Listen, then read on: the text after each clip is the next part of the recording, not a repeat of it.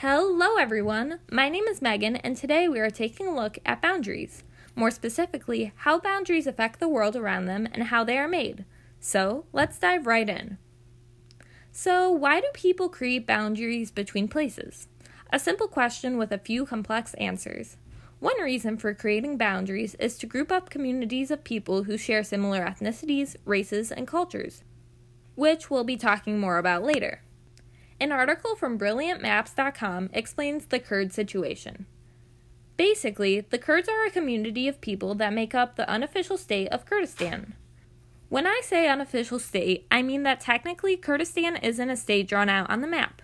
Actually, Kurdistan is in the middle of a few different states, including Iran, Turkey, and Iraq.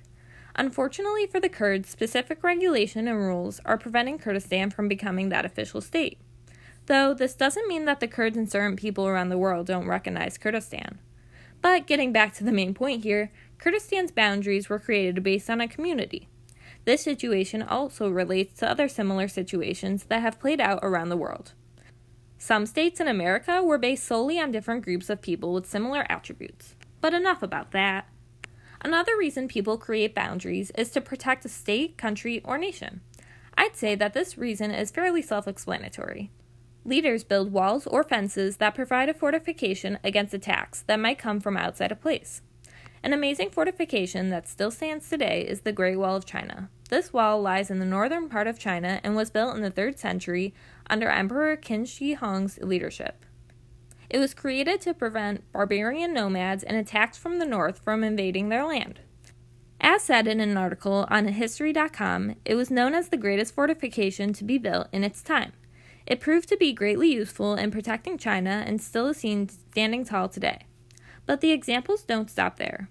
There are said to be 77 major walls and fences that have protected places against attacks throughout the world. Not only do these big structures protect places, but they also send a silent message to other territories to prevent them from invading.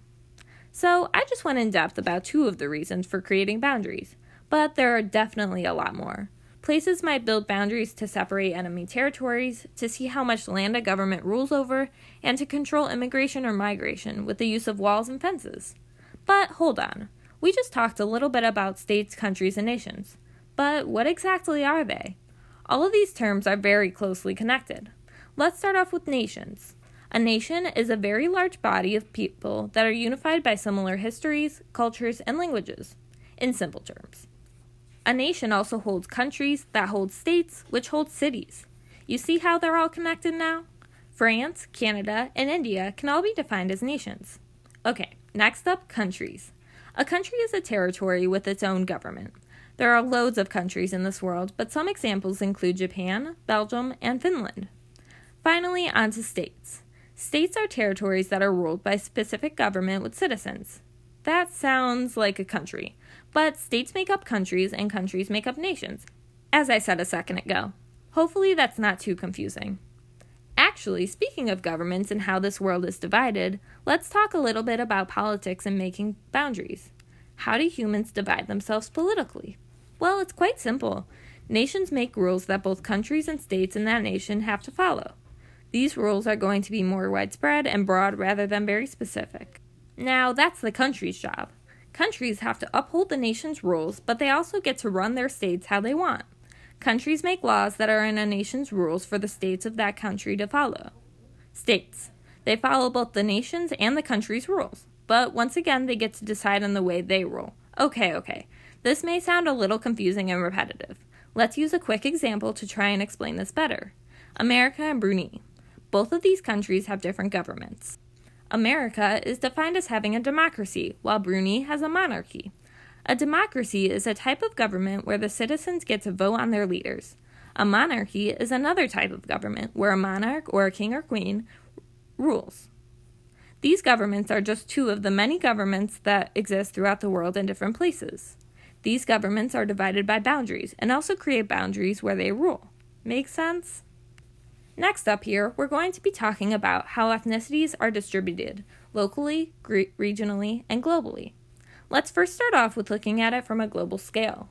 Since this is such a large area to look at, ethnicities are going to be greatly diverse. This world is filled with people who are part of millions of different ethnic groups. But this soon changes as we look at the world from a regional perspective. Some regions are filled with so many different ethnicities and are so incredibly diverse, while other regions are filled with just a couple similar ethnicities. There are also a lot of other patterns to how ethnicities are spread through regions. Let's take a look at ethnicities in Africa. As stated in an article, Africa holds people that share over 3,000 different ethnicities. This makes this region very diverse when it comes to ethnic groups. Finally, moving on to a local perspective, we might see a couple different patterns. We might see one state filled with a small amount of ethnic groups, but in another state, we may see many different ethnicities scattered throughout that area. This also can be prevalent in cities or even neighborhoods. Now let's talk about how ethnicity plays a role in the development of boundaries. Well, some boundaries were in fact created because of communities of specific ethnicities. Some boundaries were even changed to a group of people in the same ethnic groups. Actually, to explain this more, we can take a look at the Kurds again. Kurdistan was created solely based on how people of similar ethnicities and culture were close together. And even though Kurdistan may not be an official state, it still has made an impact on the land around them. Plus, these situations also represent other similar events where boundaries were made because of ethnicities. We seem to be talking a lot about how different boundaries were created, which is still important. But let's switch gears to how they affect the world after they've been made. Boundaries, whether they're big or small, contribute to and prevent conflicts. This means that where and how they are made can be a vital decision to v- avoid conflict.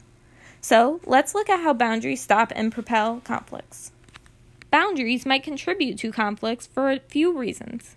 First, if a boundary is placed and it blocks another country's trade route, there could be some heavy conflict between the two places. Or someone places a boundary on purpose to limit another country's travel. That could also cause lots of problems between the two places.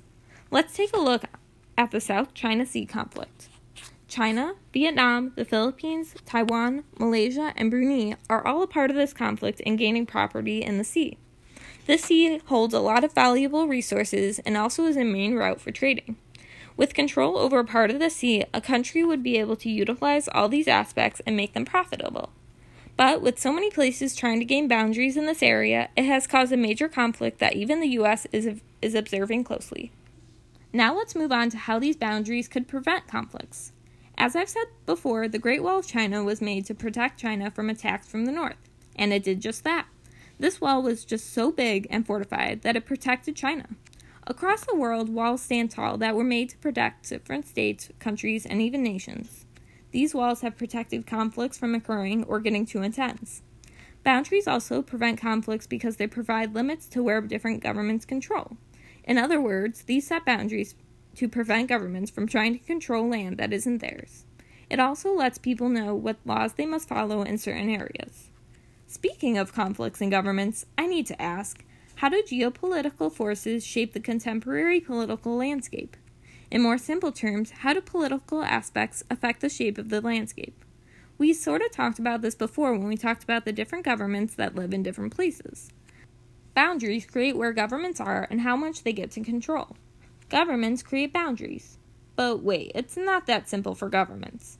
If a government wants to control more land, they have to change up their boundaries, which most of the time means that they want to take some land from another territory.